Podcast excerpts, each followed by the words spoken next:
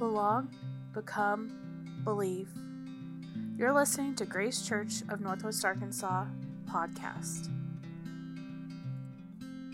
The message for April 17th, 2022, Easter, is called Looking for Resurrection. The speaker is John Ray, and the location is Mount Sequoyah Clapp Auditorium in Fayetteville, Arkansas. Amen. Yeah. Well, again, we're really glad you're here. For those watching on the live feed or listening on the podcast, my name is John Ray. This is Grace Church of Northwest Arkansas. Like I said earlier, it's, it's hard to imagine a time without cell phones, without GPS, without the constant stream of information we have around us, isn't it? I mean, when we just even when you forget your phone, right?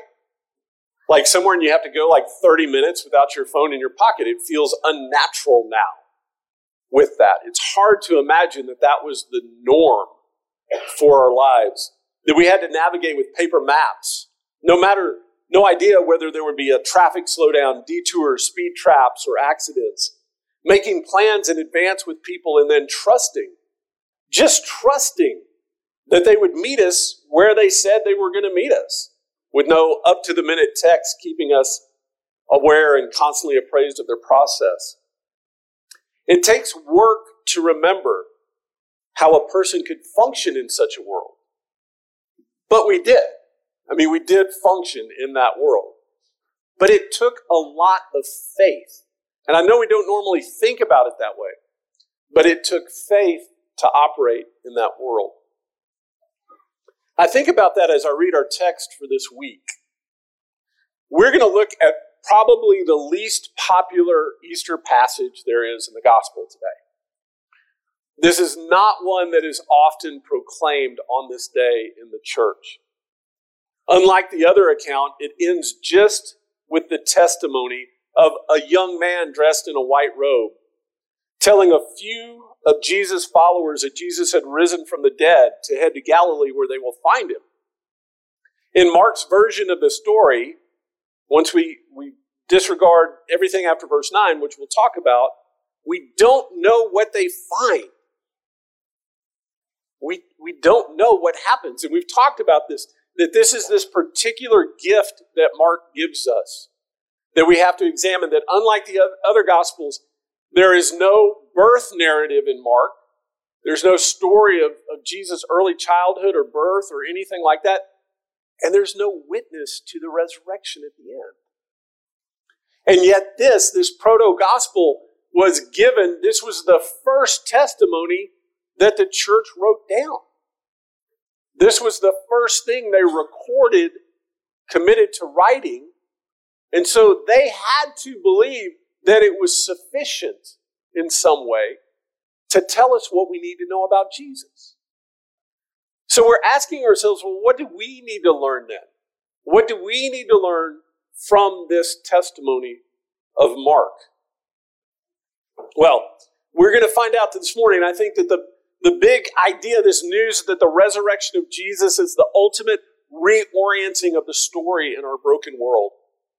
And that no matter how broken things get, from the personal to the global, all is being healed and restored by the resurrection of Jesus. It changes everything. But as happens with all massive change, it is also profoundly disorienting. We're having to unlearn the way we thought the world worked. That doesn't happen overnight. That doesn't happen in one Sunday morning. It doesn't happen through just a simple course. No, it takes a lifetime of practice for this reorientation to set in. Well, let's look at our text here and then we'll talk about it. Mark 16, verse 1. When the Sabbath was over, Mary Magdalene, Mary the mother of James, and Salome brought aromatic spices so that they might go and anoint him. And very early of the first day of the week at sunrise, they went to the tomb. They had been asking each other, who will roll away the stone from the entrance to the tomb? But when they looked up, they saw that the stone, which was very large, had been rolled back. Then they went into the tomb and saw a young man dressed in white robes sitting on the right side, and they were alarmed. But he said to them, Do not be alarmed. You are looking for Jesus the Nazarene, who was crucified. He has been raised. He is not here. Look, there is a place where they laid him. But go tell his disciples, even Peter, that he is going ahead of you into Galilee. You will see him there just as he told you. Then they went out and ran from the tomb, for terror and bewilderment had seized them, and they said nothing to anyone and were afraid. Now, if you have your Bibles here, and I know we, we, we've kind of gotten out of the habits of carrying our physical Bibles, but if you're looking on your phone in, in your Bible app, you will see that there are verses, some versions of the Bible continue on for a few more verses with that. If, if it is a, if it is an up-to-date Bible, those words will either be set apart, they will have like parentheses around them, or they'll be in a different uh, type font, which tells us something. We talk a lot about this at Grace Church with, with having to understand how we read the Bible, how we engage the scripture. Whenever you see that in a text, whenever you see that set apart, it's there to tell us something. Well, the verses 9, from 9 on, according to most of the manuscripts, most of the scholarship we have, they weren't included in the original version. There's a thing called a gloss in our scripture. And a gloss is usually when we read back and we discern and we understand and we study and we look at it, we understand that, that those words or those that idea or maybe a, a, a verse that's put in there was actually added later. Sometimes much later to the to the story. Now, that doesn't mean there's not something there for us to learn. There is definitely something there for us to learn, but it also doesn't have the same weight as the rest of the text. We have to understand that a gloss doesn't have the same weight as the rest of the text. And so when we look at it, and we're again, we're trying to peel back to Mark, we're looking at the most original version of this. The most original version ends with they said nothing to anyone because they were afraid. Period. It's a little unsettling, isn't it? It's a little unsettling that there is no account of what happened when Peter and the disciples went ahead to, to Galilee. It's a little unsettling when we don't find Jesus walking on the Emmaus Road, you know, with the disciples as we looked at a few weeks back. It's a little unsettling when, like, not like John, he's not baking fish and welcoming and telling people, or Matthew, he's given the Great Commission. Like, no, we just, we, the story ends with the, the disciples fearful, bewildered. And I, I think, if I had to guess, I would guess that those additional verses in Mark were put there by future well intentioned people wanting to resolve that tension. They were uncomfortable with it. They thought we would be uncomfortable with it. And, and honestly, we are. We don't like a story that ends like that. We want a resolution to the story. And, and because they had evidence from other places, they didn't make it up. We see a lot of, of what's in that, those additional verses reflected in other places. They, they kind of said, oh, hey, well, we know these other things from these other sources. Let's go ahead and just have Mark write the rest of the story in here so we can resolve this tension. So even, even in that, it's instructive. Even in that, Scripture instructs us how, as human beings, we don't like open ended things. We don't like stories that end without that resolution that we long for. Even, I think even the gloss is inspired in a specific way, but maybe not the way they thought. Maybe not the way the people who wrote it thought. But it is, it, it's instructive to us with this. We're just so uncomfortable with this hanging ending. We rush to comfort and to answer and to tie things up with a neat bow. Although I'm not exactly sure how that ending in Mark puts a neat bow on things, but that's another time. So, what can we learn from this? What can we learn from kind of this hanging ending of Mark? If I dare say it, in an Easter without the witness of risen Jesus. An Easter with just the promise of it, the rumor of it. What do we do with that? Well, I think there's some very important things here. I think the first thing is just like those three women, and listen, make no mistake, the most obedient people at the end with Jesus were the women. The dudes all fled. It was the women who were faithful, who came, and they were the first to know.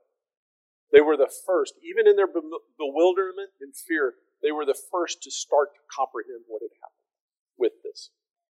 But just like them, we're called to walk by faith.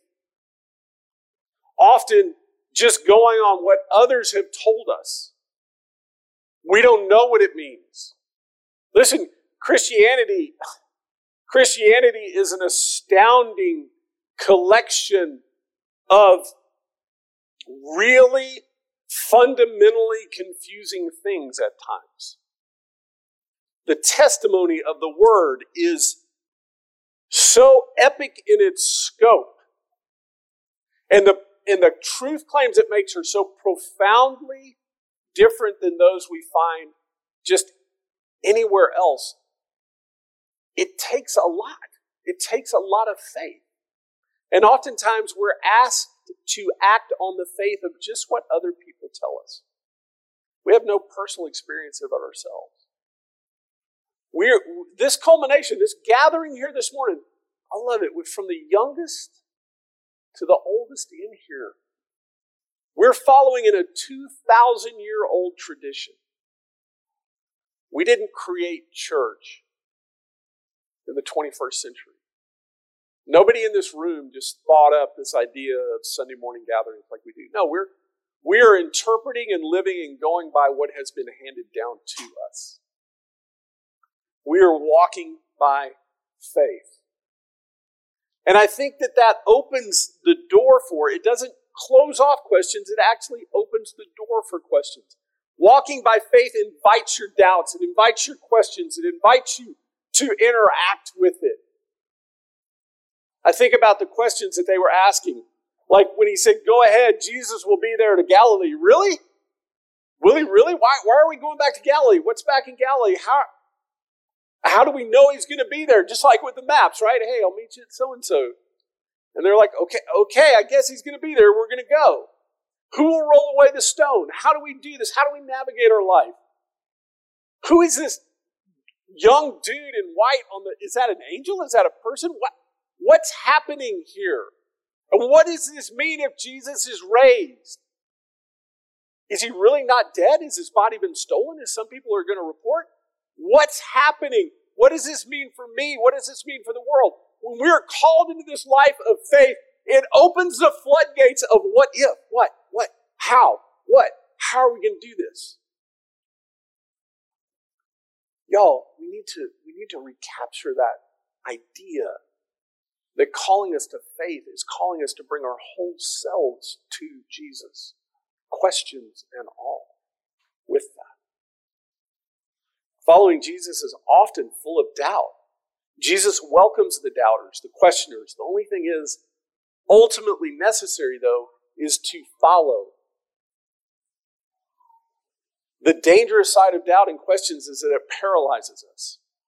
It's that we stay there we get calcified into inactivity by them, paralyzed by it, and we have to get up and follow. And even though the story ends, again, we know with them, with, with these disciples saying nothing to no one because they were terrified, we know that they didn't stay there. We do know that. We know from other testimonies they got up and they did what they were told to do. And you know what? It's okay if what we learn terrifies us. This is the second thing. It's okay. It's okay if, as we walk in this life of faith and we're invited into this community of faith, this ragtag community of misfits. And you know, who are trying to follow Jesus together, if once we get in there, we're confronted with ideas and things that, that challenge us, that scare us, it's okay. We constantly need to reject the idea that if something is true, it's easy. If something is true, it's comfortable. If something is true, it's understandable. We have to let go of that. We have to quit trying to conform truth to our comfort and understandability level with it. Now, this doesn't diminish that the fact that the resurrection of Jesus is good news or that the gospel itself gives life. Our reception of this says much more about us than it does about the message. Our temptation is so often to change the message than to be changed by the message. Can I get an amen for that in this world? I don't know about the rest of y'all, but the world that I live in, it seems like it is shattering into groups who want to form the message according to their particular policies, worldview, way of seeing things. And as Christians, our priority is to be changed by the message, not to change the message to fit us with that. Well, and in this, the last thing is look, I, I don't want to diminish the, the testimony of the other books. This will probably be the only, the only Easter that I ever preach from Mark. Okay? So so you got that to look forward to, right? We'll be back to the others. But because we were going through this, and because in, in, in particular in the world that we're living in right now, and the trauma that we've come out of, the collective trauma of all the things over the past few years, globally and societally, and then for many of us personally, we need to give place. We need to give place to sit with these three disciples in confusion, even on Easter. Even on Easter, we can sit with these women, these disciples, and say, I don't know what's happening. I don't know what's going on. Everything I invested in, everything I hoped for. We talked about it at our Tenebrae service Friday night. It's like, what happens when hope dies? What happens when everything you hoped, everything you bet on, everything you hoped for, everything you worked for, everything you counted on craps out? It's a bust. You're all in on your hand, and somebody else is holding a better hand. You lose it all. What happens in that space? There's space even for that at Easter. There is space even for that today. But we are not left alone. We are told to do something. And that's, the, that's where the faith comes in. in. Even with all of that, we're not left alone. We're given this testimony. We're given this instruction. Look, just, just follow. Just follow. And so, yeah, I hope, I hope, and you may be here, and man, that is great. I've been there before. I get it. Some days at Easter, it's like, hallelujah. I feel it. I feel it. It is awesome. We are going. Jesus, I see him. I feel him. Let's do this thing. Right?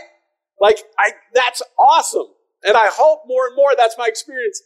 But there are some years, there are some times, and there are some places where we're in where the most we can do is in our terror, in our disorientation, in our confusion, in our anger, in our questions, just go, hoping that it's going to turn out. No GPS, no constant texting, just a map that says, I'll be there when you get there. I'll be there when you get there. And so we go in faith and we walk after Jesus in this.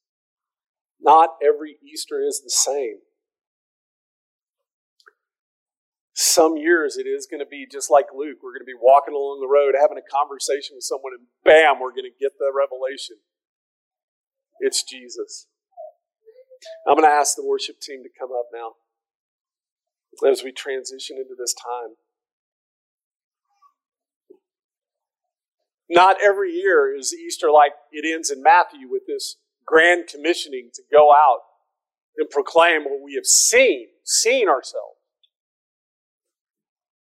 Not every Easter is it going to be like with John, with Jesus making breakfast for us there on the beach, and we get to interact and we get to ask questions, right? Some Easters are like Mark. They, end, they leave us with a cliffhanger. And they leave us just with a roadmap. Says, go, follow. I'll be there when you get there. We walk this out every day, every week at Grace. At Grace Church, we practice hospitality, and this practice of hospitality springs from the radical offer welcome to us by Jesus. Even though our own efforts are halting and imperfect, the practice of them helps us and others more and more be conformed into the image of Jesus.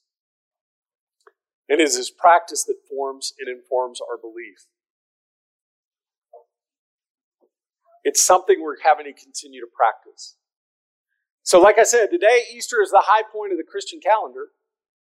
This is our this is our everything day. The rest of the year we're going to walk this out. The rest of the year we're going to be following. The rest of the year, we're going to be making our way with the maps and with the testimonies of others to where Jesus has called us to go. We invite you to go with us. We invite you to go with us here at Grace and do that. Also, we have communion this morning. Um, in case you're wondering why there's a jar of pickles up there, it's a long story. Come ask me. I'll tell you if you're wondering with that. Um, our communion table is open to everyone. We believe that Jesus invites everyone. If you want some Jesus, come to the table. Come to the table. This is where we know Jesus is. This is our witness. This is our church's witness. Jesus is here. Jesus is alive. Jesus is risen.